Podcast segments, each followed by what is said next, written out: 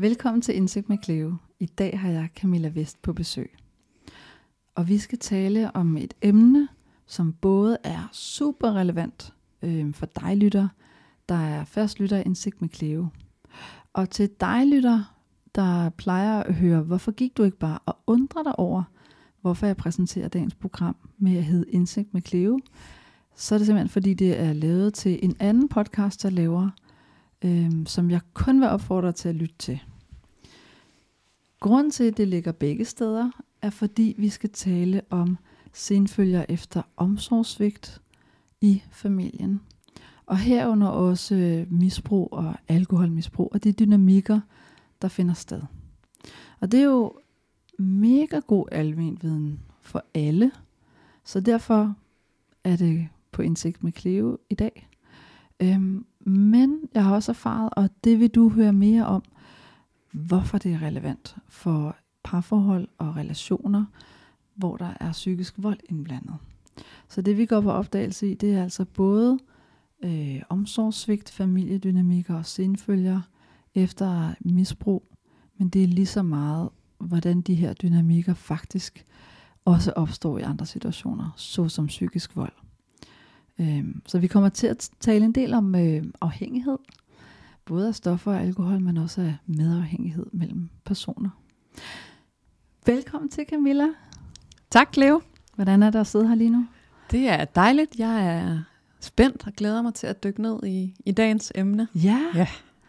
Skal vi lige starte med at øh, få præsenteret dig? Mm-hmm.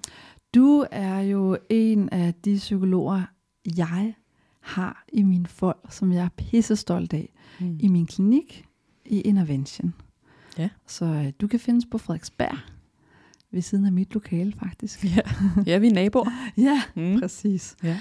Så, øh, så nu har vi en, en chance for, jeg har en chance, og lytterne har en chance for at lære dig endnu bedre at kende. Ja. Og høre, hvad det er for en stemme, der ligger bag det flotte billede inde på hjemmesiden. ja, ja. Ja, det er rigtigt. Kunne du tænke dig at fortælle lidt om dig selv, eller skal vi springe direkte ud i det? Jeg kan jo godt fortælle, at jeg er ja, autoriseret klinisk psykolog, og som du nævner, så øh, har jeg lokale på Frederiksberg øh, i dit psykologhus. Øhm, det er rigtig dejligt. Øhm, jeg øh, har, inden jeg blev privatpraktiserende, haft nogle forskellige stillinger, primært i det offentlige, hvor jeg blandt andet har arbejdet med ja, rusmidler, pårørende, øh, spiseforstyrrelser, øh, medafhængighed, forskellige øh, relationelle dynamikker, øh, som har været rigtig interessant at arbejde med. Mm. Jeg har også øh, brugt nogle år øh, med at arbejde med børn og unges trivsel og udvikling i en pædagogisk-psykologisk rådgivning, øh, og har arbejdet meget med de nære voksne om barnet, og også set der, øh, hvad øh, ja, forældres og frontpersoners betydning for barnets udvikling har af, af vigtighed. Øh, så jeg trækker på noget klinisk, noget udviklingspsykologisk, pædagogisk-psykologisk i mit Ja. arbejde, har sådan en god bred erfaring. Ja. Øhm, og nu er jeg selvstændig og er rigtig glad for det spring. Man kan sige, når man, når man arbejder i en privat praksis med personer, øhm, som skal behandles senfølger efter misbrug eller omsorgsvigt, så har vi jo fat i personer, som tænker tilbage på et andet liv, der har været. Ikke? Mm. Du har faktisk været nede i æderen og møde de her familier, ikke? og misbrugere og Ja. pårørende, mens det har stået på. Det har jeg. Så du ved om nogen, hvordan det er, og har mærket de her personer. Faktisk også været en del af systemet på den måde, altså familiesystemet. Det har jeg. Øhm, ja. Så. Mm. så hvis man vil have en psykolog med empati, som ved, hvordan det føles at være i nærheden af, så er det jo en helt vildt vigtig erfaring. Det må man sige, jeg i hvert fald har, har med mig. ja. Skal vi lige introducere dagens emne? Fordi hvorfor er det så relevant for os to? Øh, hvorfor synes vi, det er relevant for så mange at tale om misbrug og omsorgsvigtige familier, og i særdeleshed alkoholmisbrug? Øh, jeg tænker, der er sådan to veje for mig i hvert fald. Øhm, Mhm. Den ene er sådan den her psykologisk faglige interesse for relationelle dynamikker og familien som system. Mm. Øh, det er det første system, vi vokser op i, og der kan simpelthen foregå så mange øh, skønne ting, men også øh, uhensigtsmæssige ting, der kan få svære senfølger, øh, som vi skal snakke om i dag. Så øh, psykologisk fagligt øh, er det enormt interessant at beskæftige sig med. På et højere samfundsmæssigt plan vil jeg sige, at vi skal beskæftige os med det, fordi det er så aktuelt og alvorligt et problem. Øh, blandt andet øh, alkoholmisbrug i familien, øh, og det tænker vi også kommer til at snakke mere om. Mm. Øhm, ja. Du sagde, du havde nogle tal med Ja, om, hvor, hvor almindeligt det egentlig er. ja, Og jeg gætter mig frem til, at der er dobbelt så mange mørketal. Men, præcis. men hvor almindeligt er alkoholproblematikker? Jamen, altså sådan de officielle tal, som du også er inde på, så vil der jo være, øh, måske være en, en underrapportering eller mørketal, fordi det ikke er noget, vi på den måde fortæller om, hvis Nej, vi har et alkoholproblem. Det, der er nogle dynamikker, der gør, at vi måske ikke er så åbne omkring det. Øh, de officielle tal viser imidlertid, at der er, hvis vi snakker om et overforbrug, så har vi måske 800.000 danskere i befolkningen, mm. som har et, et overforbrug, altså mere end de anbefalede genstande om ugen. Øhm, og at de her 800.000 vil omkring 500.000 have et skadeligt forbrug, altså de kan komme til at gøre skade på sig selv eller andre, Mm. fysisk, øh, psykisk, emotionelt, når de har et en episode med alkohol. Øhm, Altså det er fordi, de har, det har konsekvenser. Det har er ikke konsekvenser. konsekvenser på deres organer, men, men de, de følger impulser, som de kommer til at gøre, fordi de mister grebet. de mister grebet, og det kan Mm. selvfølgelig også være, at de kommer til skade i en brændert. Øh, Ja. Så sådan kan man også forstå det. Øhm, den her grænseflade mellem, hvornår er det skadeligt og afhængigt, den er lidt utydelig. Øhm, Mm. Man siger, at det nok er hen imod 150.000, der har et decideret, øh, en decideret afhængighed. Ja. Øh, og ud af de her cirka 150.000, der er det øh, cirka 14.000, der så går i behandling for det. Øhm, Wow, det var ikke meget. det er ikke særlig meget, øhm, så man kan godt have en afhængighed, øh, Mm. Men ikke nødvendigvis søge behandling. Øhm, og der er der nogle andre tal, der viser, jamen, der kan gå op til 10-12 år, før man erkender sit alkoholproblem Mm. og går i behandling. Ja. Og hvis vi sætter det i kontekst til familien, hvor der er børn, så er der lige pludselig gået ret lang tid af en barndom, hvis der går 10-12 år, før personen går i behandling. Så der kan nå at ske meget i løbet af den her barndom, som er vigtigt at tale om i, i dag. Ja, og jeg tænker, det kan, det, der er sikkert også mange, hvor at alkoholmisbruget starter faktisk ved barnets fødsel, fordi det er en meget stressende tid, Mm. og der kan ske mange ting, ikke? så det kan være en hel barndom, der strækker sig over. Det kan det.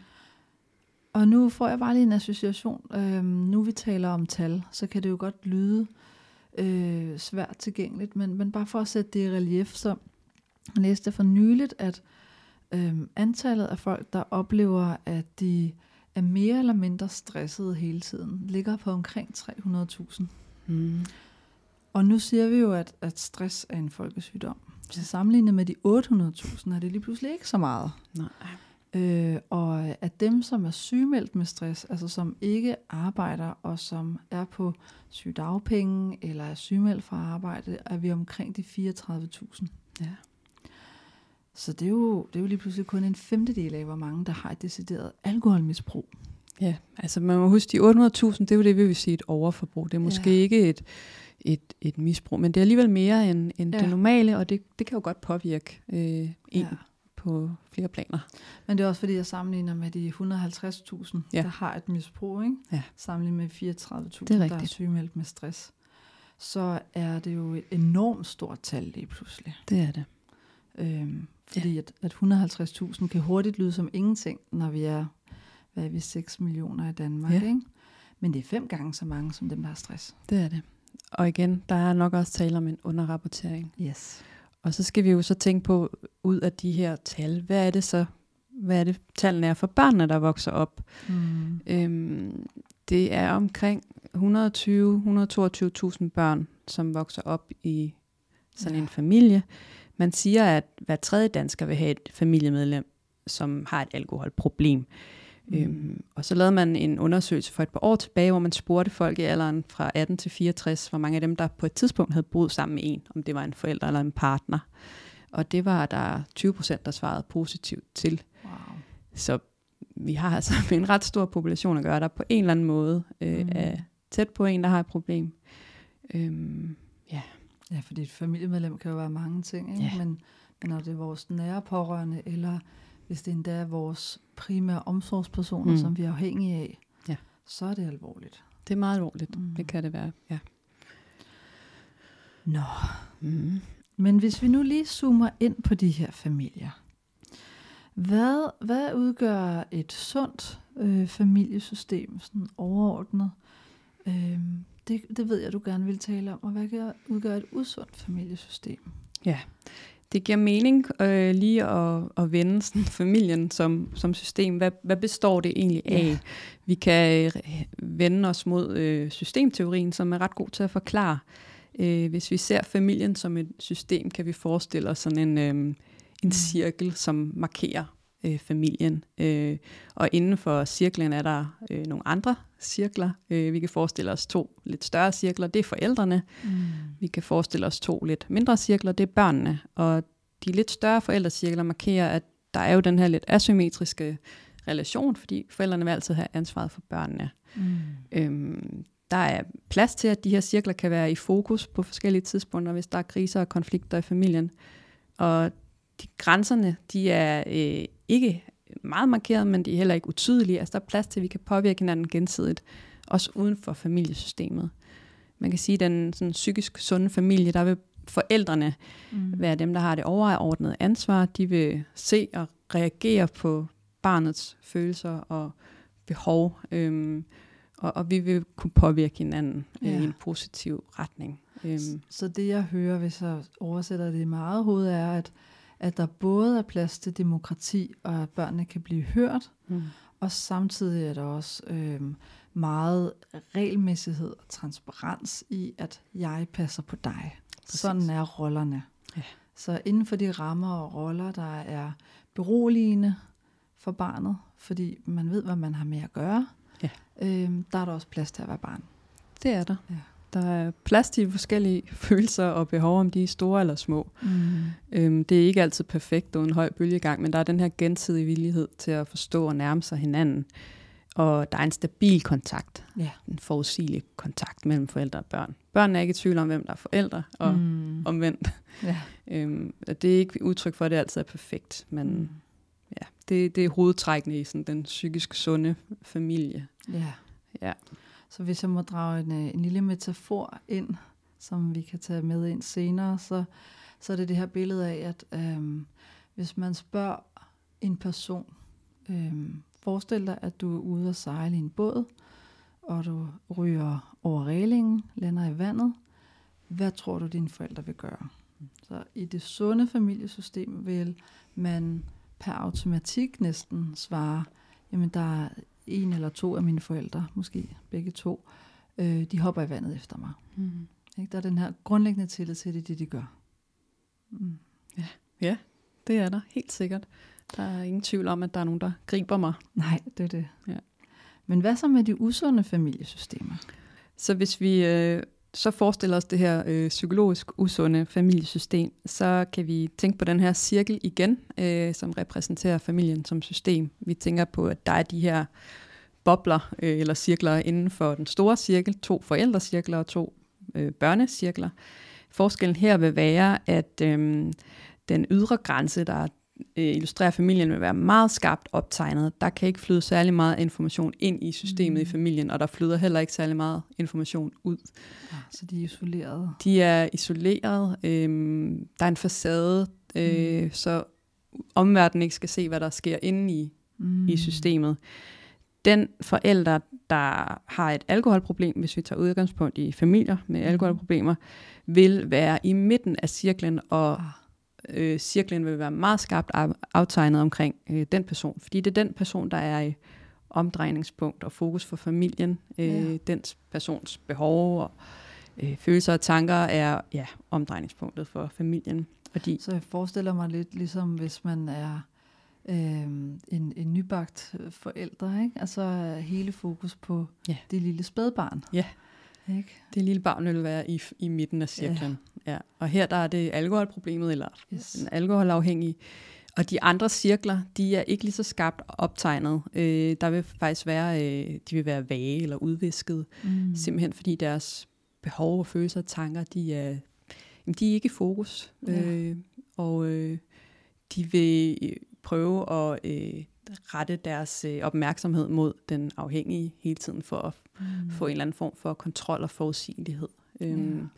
Og der ser man jo så også, at der nogle gange vil være nogle sådan omvendte forældre-barn-relationer. Det er ikke helt tydeligt, hvem det er, der har ansvaret i familien, øh, og de forskellige øh, familiemedlemmers øh, ja, behov og følelser, de vil være sekundære eller lige frem blive mm. sat helt i baggrunden. Øhm, der er heller ikke den her stabile og forudsigelige kontakt til forældrene, fordi at de er overoptaget af deres egne behov eller af mm. alkoholproblemet.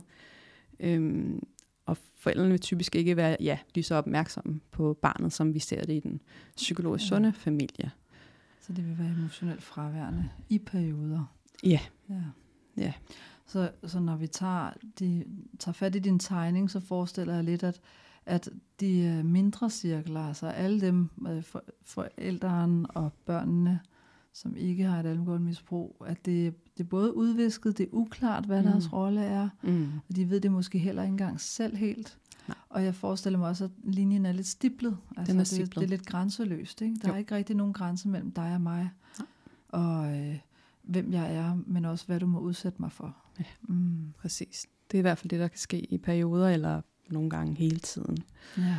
Øhm, hvis vi øh, tager et spring til noget udviklingspsykologisk, så øhm, kan vi tage fat i for eksempel Daniel Stern, en kendt udviklingspsykolog, som snakkede om det her med affektspejlingsstile, altså måder, vi kan møde børns følelser på. Mm. Øhm, hvis det er en, en sund måde at møde barnet på, så vil det være det, man kalder kontingent. Det, det illustrerer, at man møder den følelseskvalitet, barnet kommer med. Ja.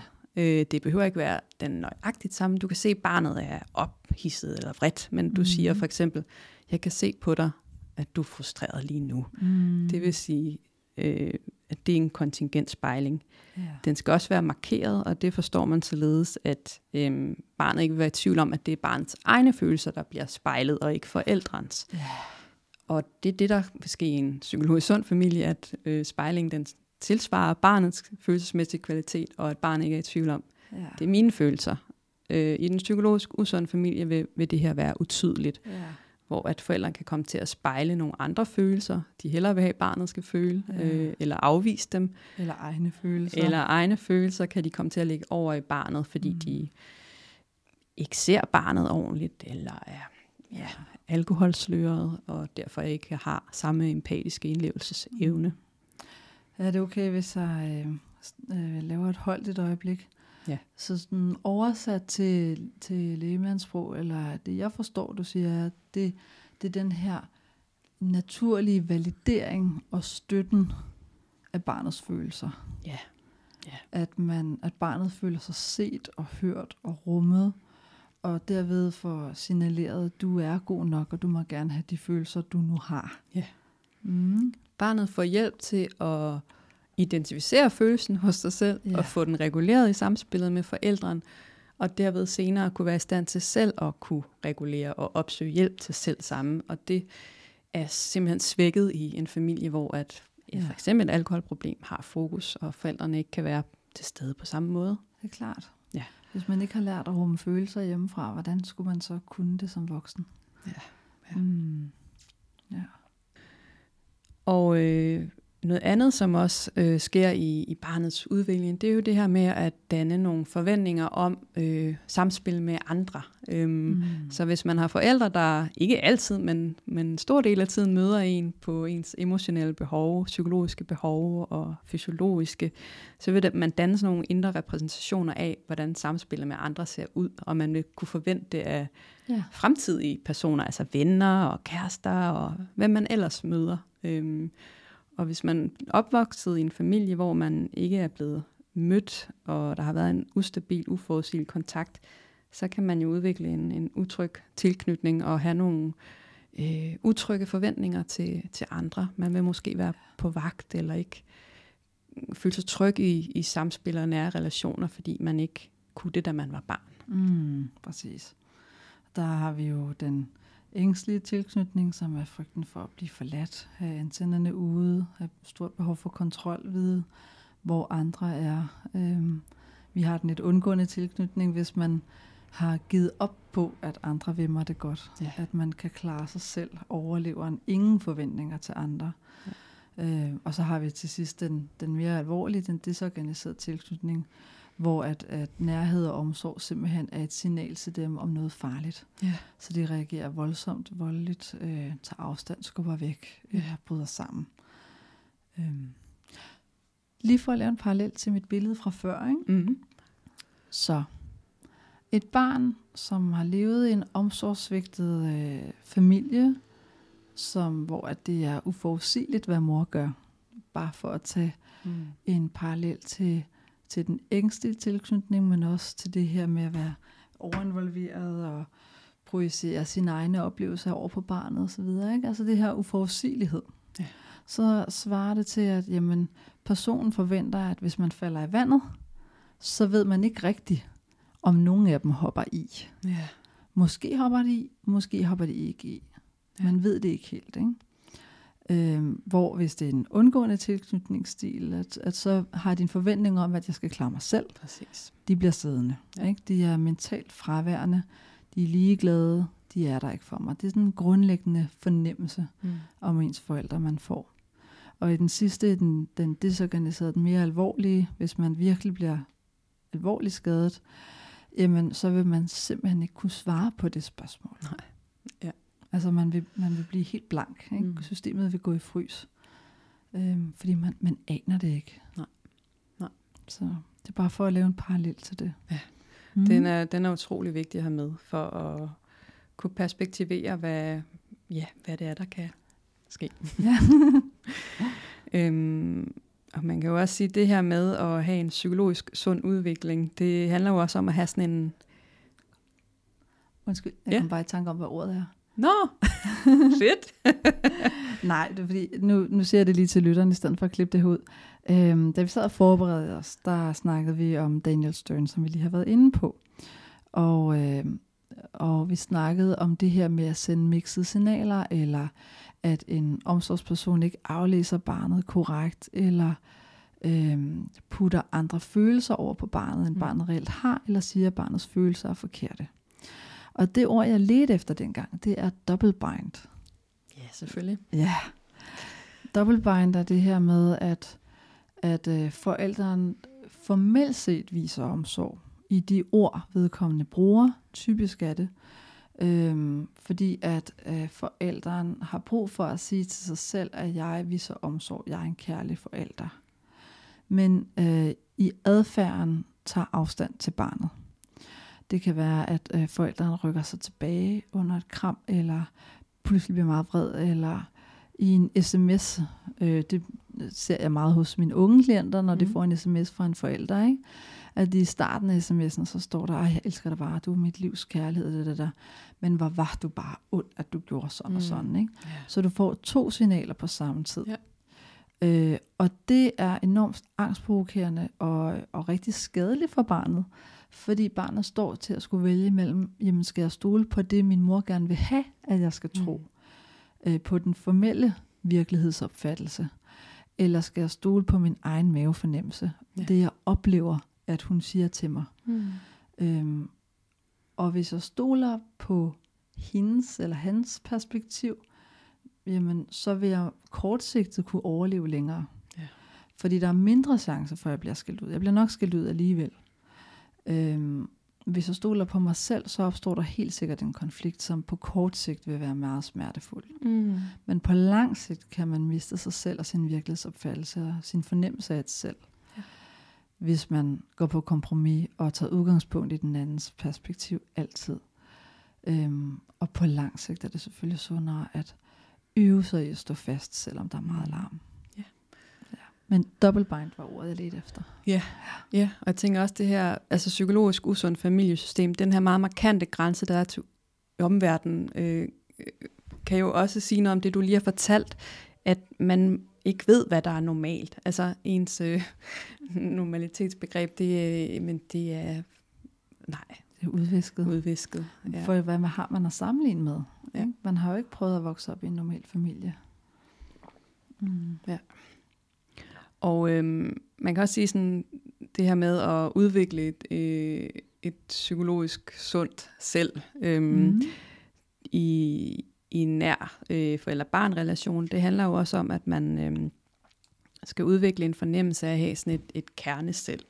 Øhm, og det betyder, at man har sådan en fornemmelse af sig selv som et, et sammenhængende selv. Man, man er et selvhandlende selv. Mm. Man har selvaffektivitet, altså man, man har sine egne følelser. Øhm, og så har man en, en sammenhængende historie. Øhm, Ja. Og det er sådan fire ting, der også skal være til stede for, at man fornemmer, at man, jamen, man er et afgrænset selv. Ja, prøv lige at riste de fire ting op igen for lytteren. Mm. Det er selv sammenhæng, Mm. selvhandlen, Mm. selvaffektivitet og en Mm. selvhistorie. Ja. Øhm, Så jeg forestiller mig lidt, at det er sådan en, en form for øhm, hemostase, eller sådan en ligevægts ting, vi har inde i os selv. Mm. At tingene stemmer overens. Vores fortælling om os selv, og vores selvfølelse, at vi stoler på os selv og holder Mm. af os selv.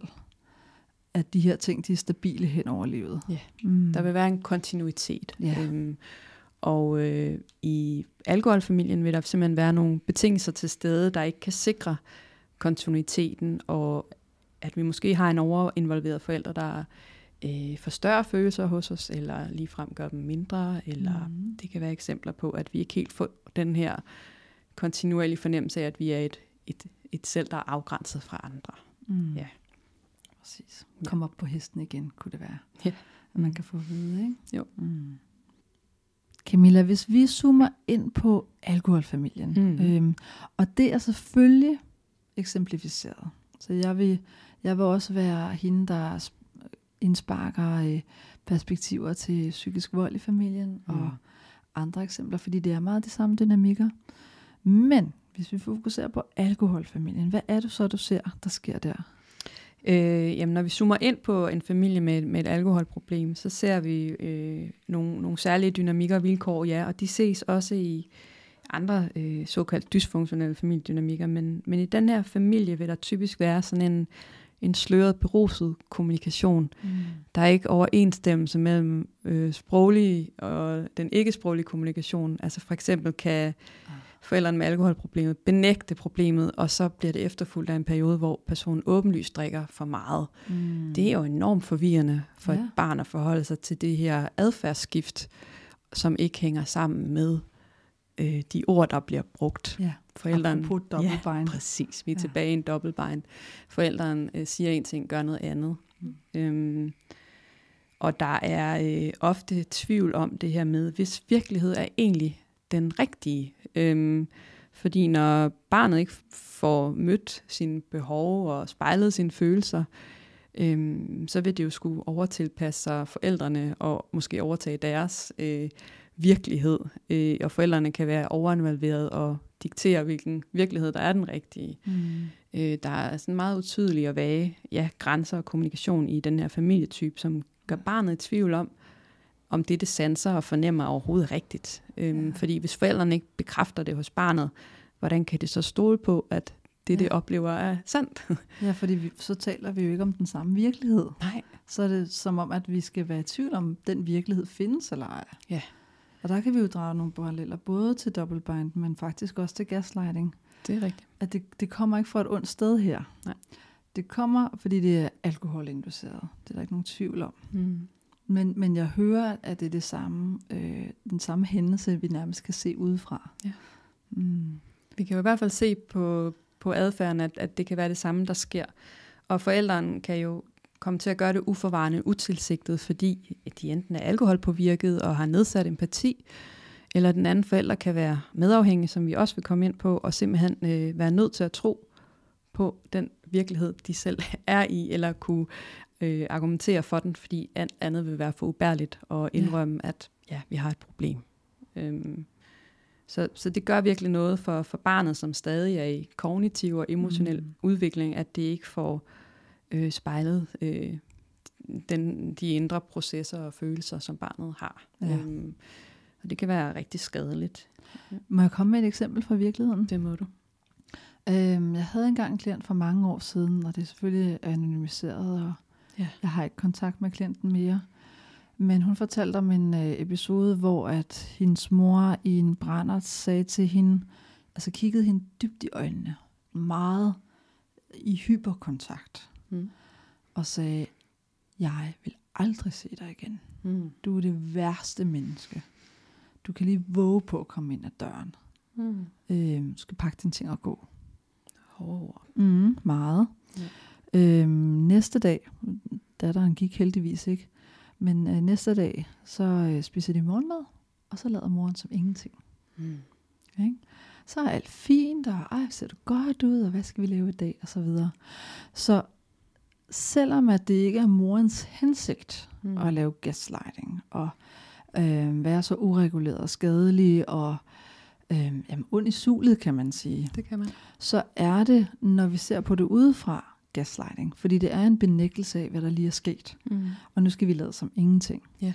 Øhm, men fordi vi snakker om alkohol, så er årsagen bare en anden, end hvis vi snakker om decideret uempatiske antisociale mennesker. Mm.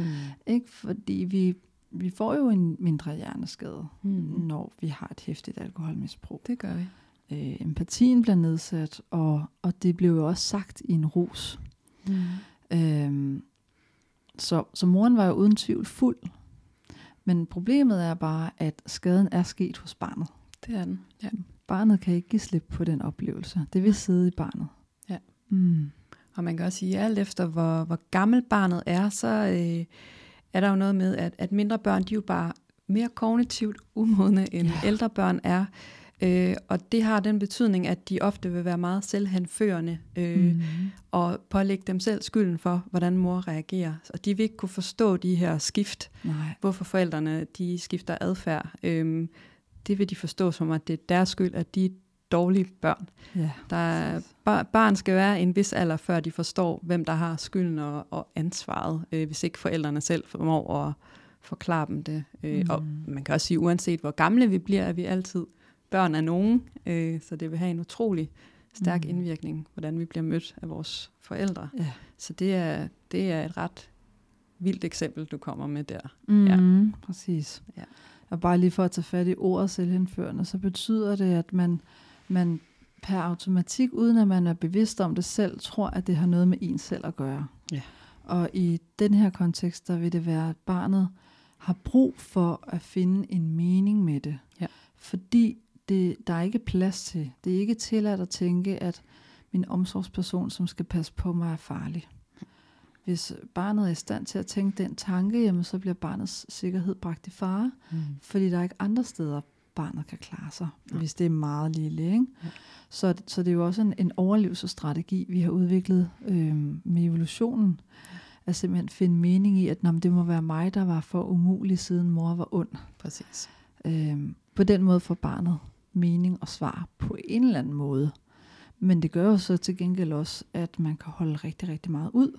Det gør det. Mm. Og det er der, hvor vi som voksne skal prøve at aflære det igen.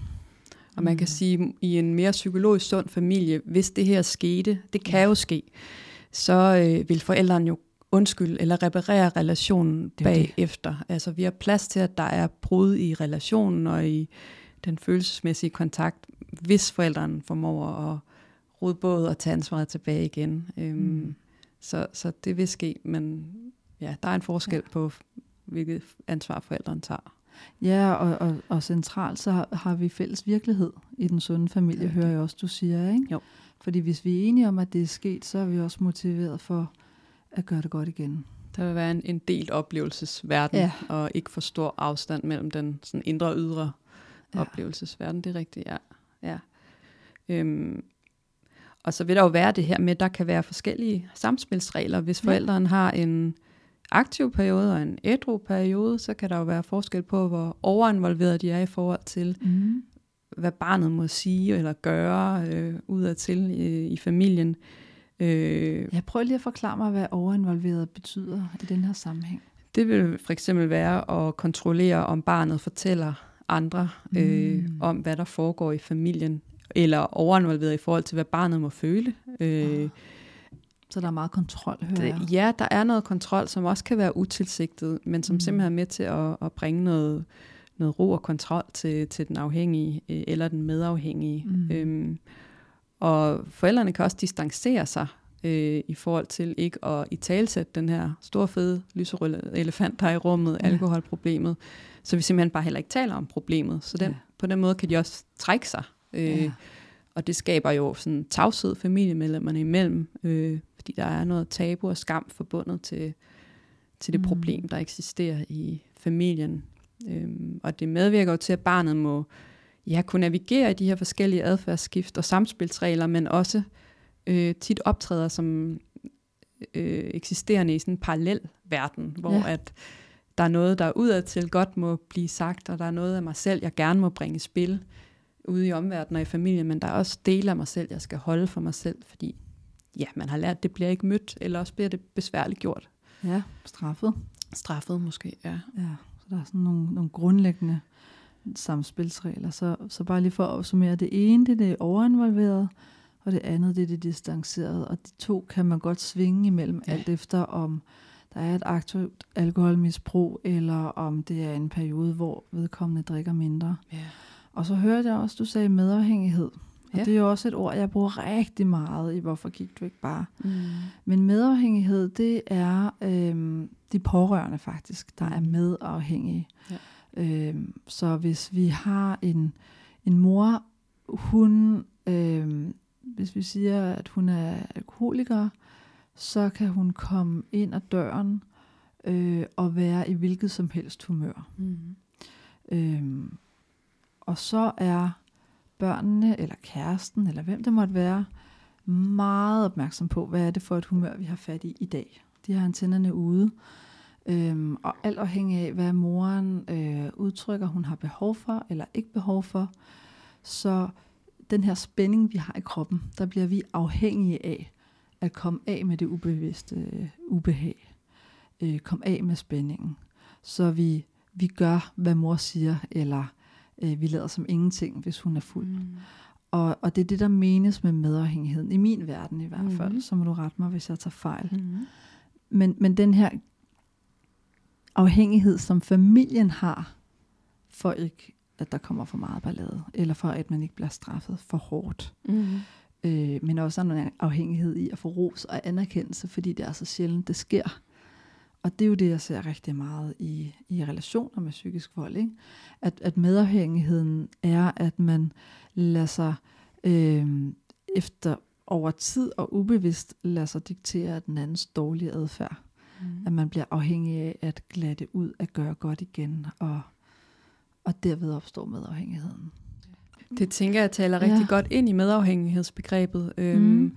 Fordi det jo, øhm, hvis vi tager udgangspunkt i barnet, så vil altså tilknytningen til, til forældrene vil have forrang for barnets egen differentiering. Altså det her mhm. med at, at tage hensyn til sine egne følelser og behov, jamen det bliver sat til side. Altså det er en meget stærk dynamik, ja. det her. Øhm, og i en partnerrelation er man jo også i en tilknytningsrelation, og yes. man vil jo langsomt tilpasse sig den anden i forsøget på at opretholde en eller anden form for balance og ro. Øhm, og når vi snakker sådan selve begrebet, så, øhm, så opstod det jo sådan øh, i Minnesota tilbage i 50'erne, da man opfandt den her Minnesota-behandling til mm. alkoholafhængige. Så begyndte man også at tage de pårørende ind i behandling, og man kunne se, at de havde en adfærd, der lignede den afhængige utrolig meget, men de var jo ikke selv afhængige af alkoholen. Nej. Men de var afhængige af den alkoholafhængiges adfærd. Ja, de, var, de havde abstinenser efter at få en form for lettelse eller en anden længsel. De kommer i hvert fald til at skærpe sanserne og øh, indtage sådan en, øh, en reaktiv afhængig position i forhold til at kunne aflæse den afhængige signaler for hele tiden at være på forkant mm. og jeg kunne forudsige og, og have en eller anden form for kontrol med, med vedkommendes adfærd, øh, og derigennem også de her belønninger, du snakker om. Hvornår ja. er det egentlig, vi har den her samhørighedsfornemmelse, man jo jagter i, i tilknytningen. Mm. Øhm, men det, der sker, er jo, at de pårørende jo udvikler sådan et, et overtilpasset og meget ja. andenorienteret øh, selv, øh, som er så meget skamfuldt og altså skambaseret. Øh, ja. Så øh, ja, det, det er en ret stærk dynamik. Udefra set vil man jo sige, jamen, hvorfor går du ikke bare? Altså, eller ja, apropos. hvorfor får I ikke personen til at stoppe med mm. Mhm. at drikke, i stedet for at ændre jeres adfærd? Men man må forstå øh, det her interpersonelle tilknytningsbehov. det er bare så stærkt, at det er simpelthen en, en dynamik, der simpelthen bare ja, Ja. gradvist udspiller sig. Øhm, Vi har grundlæggende behov for at blive set og hørt og rummet og holdt. Ja. Og hvis det bedst kan betale sig at gå med på alkoholikerens eller den psykisk voldelige adfærd for at få de opfyldt, eller behov opfyldt, jamen så gør vi det. Ja. Og over tid, så bliver gentagelserne til en vane, der bliver til en afhængighed. det gør det. Ja. Og når vi igen kigger på et meget fastlåst, øh, rigidt familiesystem, så er det igen Mm. det her med, jamen det normale bliver sådan unormalt. Øhm, Mm. og, og derfor så, øh, så vil barnet jo heller ikke kunne vide Nej. andet. Øhm, og hvis man langsomt isolerer sig for at opretholde facaden og hemmeligheden, så vil partneren ofte også komme til at ja, blive særlig medafhængig. Og hvis partneren til den afhængige er særlig medafhængig, så kan de jo ikke udgøre en, en beskyttende faktor for barnet. Øhm, ja, og det, det har jo nogle, nogle konsekvenser også. Hvis der ikke er en anden voksen, der kan hjælpe barnet med at få sat ord på de potentielt overvældende og fartroende følelser, det har. Og det er, jo, det er jo lige præcis her, vi slår hovedet på sømmet, når det gælder parallellerne mellem det at være i en familie med et, et misbrug af stoffer eller alkohol, og så være i et psykisk voldelig relation. Ikke? Jo. Den, den her usunde øh, konstellation. Fordi der er så meget medafhængighed i begge dele. Ikke? Jo. I, I alkoholfamilien kan det være, at, øh, at mor bruger barnet som veninde og trøstepartner. Ikke? At barnet skal være mor Ja. for sin egen mor, ellers så er der ballade. Øh, jeg skal regulere mor for hende. Ja. Rollerne er byttet om. Øhm, og hvis ikke det sker, så, så er der store konsekvenser, men jeg ved ikke, hvad det er. Ikke? Så Præcis. frygten for det uvisse, hvis ikke jeg går med på den, så, så, så ved jeg ikke, hvad der vil ske. Nej. Og det samme gør sig gældende i de psykisk voldelige parforhold. Øhm, et eksempel, vi snakkede om tidligere, var øhm, øh, selvmordstrusler. Ikke? Mm. Altså at bruge øh, latente selvmordstrusler som en måde at manipulere den anden. Ja. Så hvis vi tror med det, jamen så opstår der naturligvis et voldsomt ubehag i den pårørende eller offeret for psykisk vold. Personen får øh, en trang til at udbedre skaderne eller give lettelse, give opmærksomhed, fordi så ved de, at det går over. Ja. Og det, der er til fælles her, det er, at der ubevidst eller bevidst bruges manipulation. Og at den medafhængige øh, er afhængig af at søge lettelse og ro, og desværre, det er den sidste ting, øh, faktisk er med til at vedligeholde misbruget mm. eller den psykiske vold, afhængig af hvad vi kalder det. Ja. Fordi hvis, øh, hvis krænkeren eller alkoholmisbrugeren erfarer, at det her det kan betale sig, jamen så sker der en betingning, en indlæring. Mm. At hvis jeg truer med selvmord, jamen så får jeg min vilje, så får jeg masser af kærlighed, og så får jeg lov til at kontrollere og bestemme noget mere. Mm. Ja. Ja. ja. Det er, ja, det er ret hæftigt. Mm. Og, og medafhængighedsdynamikker er jo så alvorlige, at man kan sige, selv i de tilfælde, hvor der måske er den her ædru-periode, det kunne være en oplagt chance for at sige, hey, nu har du det bedre, Ja. lad os gøre noget ved det. Men de pårørende vil ofte være bange for at i gang sætte en ny drikperiode ved mm. at i talsætte problemet. Ah, jeg må Så ikke stresse personen. Nej, jeg må ikke stresse personen. Nu går det jo godt nok. Ja. Nu, og nu er der en, en periode med ro, så vi Ah. siger heller ikke noget. Øhm, Så det er det, der underbygger den distancerede... det øh, underbygger det blandt andet, ja. ja, og, og gør det her med, at, at, at misbruget får lov til at fortsætte. Mm. Øhm, ja. Og igen, det ser vi også for psykisk vold. At ah, nu går det godt. ja, Nu er der håb. Ja. Ikke? Det er ligesom at få et skud kokain. Så ja. Er det bare med at nyde det, mens det står på. Og så kan man i sit stille sind afvente, at nu går det dårligt lige om lidt. Ja. Men jeg, jeg tør ikke i tale sætte det. Jeg tør ikke sætte grænser, selvom det går godt. Nej. Fordi så ved jeg ikke, hvad der vil ske. Ja. Mm. Og måske har du så mange erfaringer med det, at du føler, at du har tabt ja. kampen på forhånd. Ikke? Præcis. Altså, øhm, det er jo også, øh, hvis vi bevæger os hen mod benægtelse, altså som psykologisk forsvarsmekanisme, Mm. øh, hos den alkoholafhængige vil den jo benægtelsen beskytte dem mod det ubehag, der er i at indse, at man har et problem, der skader andre. Ja. Og hvis det bliver opdaget, så tror man måske, man mister sit job eller sin familie, eller skal gå i behandling. Så man kan have nogle ret sådan, overdrevne, måske urealistiske, øh, frygtsomme forventninger til, hvad der sker, hvis man indser problemet. Så der er benægtelse, altså som psykologisk forsvarsmekanisme, utrolig stærk. Mm. Øhm, den starter altid hos den alkoholafhængige, men vil langsomt brede sig til de andre i familien og forstærke oh. deres interne samspilsdynamikker. Ja. ja. Så der bliver det jo rigtig tydeligt, at det ikke kun er, er personen, men faktisk hele systemet, Præcis. der har et alkoholmisbrug. Når vi taler om, om, om systemteorier og familiesystemer, så taler ja. vi netop om, at der ikke nødvendigvis er en person eller patient, der er blevet ja. udpeget, ja.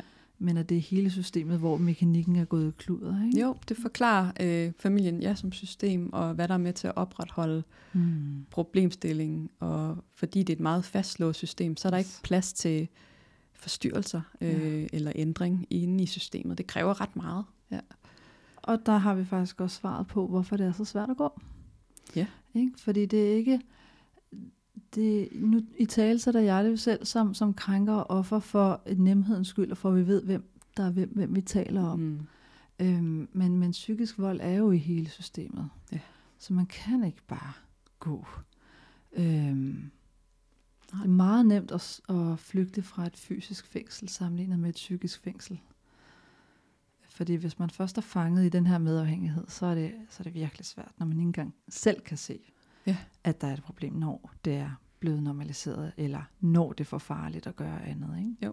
Mm. Og hvis, hvis man er blevet så isoleret i den her øh, måske parforholdsboble, så får man jo heller ikke øh, spejlet øh, på, øh, forholdet udefra, vel? Fordi man jo måske har isoleret sig, og venner og familie ikke får, får lov at få indblik i dynamikkerne. Øhm, det er jo det. Så det, på den måde der er heller ikke plads til de slags forstyrrelser øh, udefra. Mm. Ja.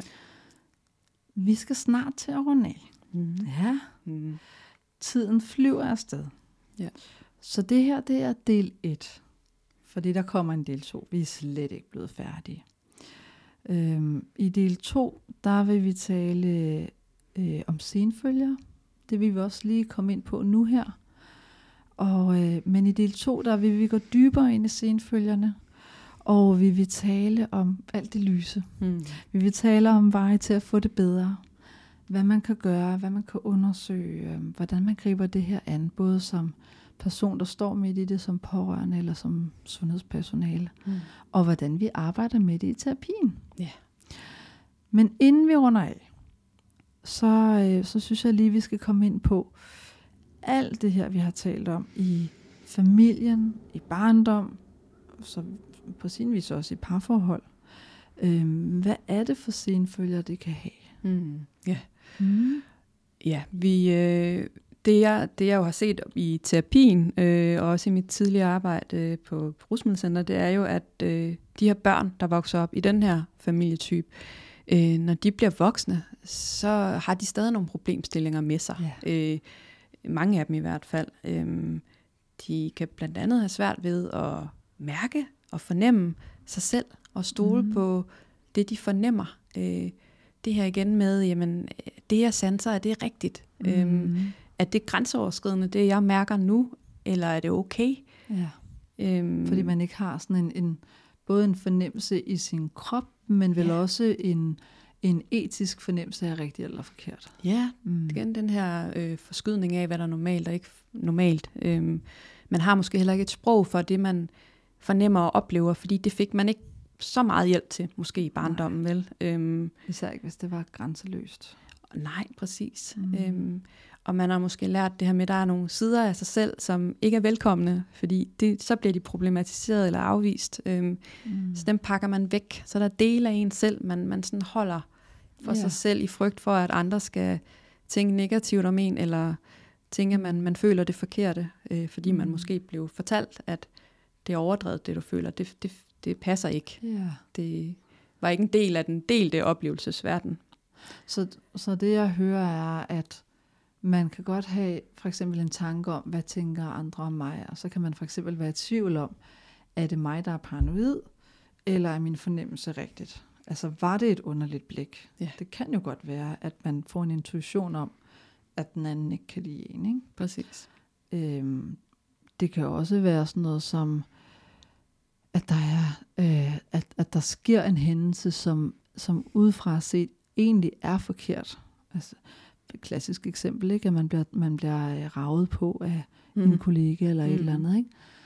Øhm, men man er så vant til at holde ud og holde ud og holde ud og overhøre sine egne signaler, mm. og måske har man oplevet, at det var normalt, Mm. at, øh, at man, man kan egentlig først være i stand til at sige fra, når belastningen eller krænkelsen bliver så voldsom, at det bliver udholdeligt. Mm. Altså så er det først der, man siger fra. Ikke? Det kan være svært at mærke, hvornår ens egen- egen grænser er nået Ja. øh, i forskellige situationer. Og der er mange, der oplever det her med, at det, det er lidt svært at indgå i nære relationer. Det kan føles faktisk lidt utrygt eller utilpas, selvom man rigtig gerne vil. Mm. Og selvom relationen udefra set faktisk er tryg og sund. Øh, det, det føles simpelthen ubehageligt at skulle nærme sig andre og dele øh, følelser og, og behov, fordi man måske har oplevet tidligere, at de var ja, Mm. uønskede. Øhm, så, så det kan også være svært. Øhm, og måske er man enormt skamfuld over sin opvækst og Ja. holder den for døren, så man er ikke til stede sådan med hele sig selv. Mm. Ja. Og, og skam er jo rigtig relevant her, når vi snakker om følelsesliv og virkelighedsopfattelse. Fordi skam øh, er jo, at man har en følelse, og man er i tvivl om, det er okay, at jeg har den Mm. følelse. Ikke? Jo. Øhm, så oplever man skam. Ja. Ikke? Hvad må andre tænke om mig, Ja. hvis jeg fortæller det her? Ja. Øh, hvad skal jeg føle med det? Øhm, jeg, jeg bør ikke tage sådan på vej. Ikke? Jeg skammer mig over, at jeg har det skidt med det, der er sket. Ja, ja. Mm. Man kan jo sige, at skam kan jo være noget, der angriber hele vores øh, selvfølelse. Altså, den kan fungere som sådan en øh, kronisk øh, psykisk baggrundsstøj, der påvirker vores væren og gøren, og Ja. gør, at vi sorterer for meget i, og hvad, hvad for nogle dele af os selv vi viser frem eller ikke gør. Det er jo meget normalt, at vi gerne vil vise de gode sider af os Mm. selv til andre, men hvis man har været involveret i sådan en meget stærk medafhængighedsdynamik, så vil man Mm. være meget ja, overtilpasset, andenorienteret og ikke øh, dele de ting fra sig selv, der, Ja. der er vigtige og sårbare. Det kan man i hvert fald være påpasselig med, og så meget, at andre måske også tager det som en afvisning og tager afstand. Så Ja. ja, og der, kan, der bliver det jo lige pludselig tydeligt, når vi snakker om senfølger, hvordan det kan mm. skabe problemer i et parforhold. Ikke? Jo. Altså hvis man, hvis man får noget at vide, som sårer en, at man, man føler sig ked af det, eller sårbar, eller af, der ramte du lige noget i, i mig, som, som gør, at jeg føler, at jeg er utilstrækkelig, eller sådan Mm. noget. Ikke? Det, har, det har man, hvis man har den gode opvækst, den sunde opvækst, en fornemmelse af. Og så kan vi sætte ord på det. Ja. Men hvis man er sådan bygget, at man lukker ned, eller skal klare sig selv, jamen så kan det være, at man enten ikke mærker, ikke taler om det, men det vil alligevel smitte af på ens adfærd. Ikke? Så den anden kan jo mærke, at der er noget galt, Ja. men, men vi undgår at tale om det. Ja. Eller det kan være, at det bliver tilsmusset af stolthed, og overleveren kommer ind. Ikke? Og så bliver det i stedet for udtryk gennem vrede, Ja. en voldsom vrede, der kommer ud af det blå. Ja. Igen fordi der ikke er adgang til, eller plads til at mærke og vise sårbarhed. Mm. Så, så vi kan jo lynhurtigt få et billede af, at jamen, enten så er der, så kan der være relationer, hvor tingene bliver usagt og distanceret, apropos familiesystemerne, man Mm. tager med, ikke? Eller også så bliver det meget ureguleret og meget dramatisk og uforudsigeligt, Mm. øh, meget reaktivt. Ja. Og det er der, hvor vi kan sætte en parallel til overinvolvering i familiesystemet. Det er rigtigt. Ja. Ja. ja. Og man kan sige, øh, når vi vender tilbage til nogle af de her tal, øh, Mm. børn, der vokser op i alkoholfamilier, så er det også vigtigt at sige, at, at man ser, at det er måske lidt under halvdelen, der, der vil udvikle de her stærke øh, senfølger. Der er altså også cirka 50 procent, som øh, faktisk vokser op og klarer sig rigtig fint. Øh, Ja. Og øh, det tænker jeg også er noget, vi vender tilbage til senere. Hvad, hvad faktorer Ja. medvirker så til, at, at det så ikke går helt den vej? Ja. Øhm, det er også interessant at bringe frem i lyset. Ja. Ja. Både, jeg tænker både, hvad det er, der skaber resiliens, men også, hvad det er, de gør. Ja. Fordi at måske kan man blive inspireret og prøve at gøre det samme. Ja. Hmm. Helt sikkert. Ja. Så bare lige for at, at rise op. Det vi kommer til at tale om næste gang og dykke ned i, det er senfølger, og hvad overlevere har gjort, hvad der virkede for dem, dem der kunne komme ud af det. Og det har været også inspiration til, hvordan man, man selv kan, kan komme ud, ikke? veje til at få det bedre. Mm. Og senfølger, som vi især har haft fokus på, det er, det er følelsesregulering, altså hvordan vi mærker og udtrykker vores følelser, og tør være i kontakt med det. Det er det, vi i fagsprog kalder effektregulering. Mm. Så er der mentalisering, altså evnen til at sætte sig ind i andre personers perspektiver, at lave perspektivskift og kunne, kunne, øh, ja, kunne sætte sig ind i andre personers sted. Mm. Ikke? Tænke mere nuanceret og mindre sort-hvidt. Ja. Øh, og ud fra andet end bare sig selv. Så er der de relationelle udfordringer. Mm. Der har været inde, meget inde på det familiære, men også i parforhold. Ensomhed i relationer, den her utryghed, du var inde på, ikke? Eller Jo. sådan, jeg tør ikke rigtig komme tæt på andre, fordi Ja. ja. så kan der ske noget, eller, eller en distancering, ikke? Jeg, jeg klarer mig selv fint, jeg Ja. ja. holder mine relationer på en armslængdes afstand. Præcis. Øhm, og så er der til sidst det her med, at, at man har en, en selvfornemmelse eller en selvforstyrrelse i at føle sig anderledes, forkert, skamfuld, Ja. grundlæggende. Ikke? Så Jo. der, der har vi forstyrrelsen af identiteten som, som det her stabile fornemmelse af, hvem er jeg. Præcis, ja. Mm. Mm. Det er korrekt. Hvis man vil tale med dig, Camilla, Ja. Ja, og det kan jeg jo kun anbefale. Øhm, du er jo startet i Intervention.dk for ikke så lang tid siden. Mm. Du har tonsvis af erfaring. Øh, og fordi du startede op som ny selvstændig, så er du ikke sådan en træls en ligesom mig, som har en lang venteliste. Øh, så hvis man vil nå at få en hurtig tid hos en virkelig kompetent psykolog, så vil jeg opfordre dig til, at man tager fat i dig, Mm-hmm. fordi at øh, om et par måneder, så er du sikkert fyldt op. Øhm, så jeg vil anbefale, at øh, hvis man vil læse mere om dig og booke tid, så kan man gå ind på intervention.dk, som er det samme som min hjemmeside. Du har også lige lavet en ny, spritny hjemmeside, som hedder psykolog Camilla Vest med H til sidst. .dk. Er det ikke rigtigt? Det er rigtigt. Mm. Yes. Yes. Øh, og grund til, at jeg lige bringer det her op med at være ny og selvstændig, det er fordi, jeg får ofte henvendelser med, kender du en dygtig psykolog med mm. kort venteliste? Mm. Øhm, jeg kender meget, meget få dygtige psykologer, som også har en kort venteliste.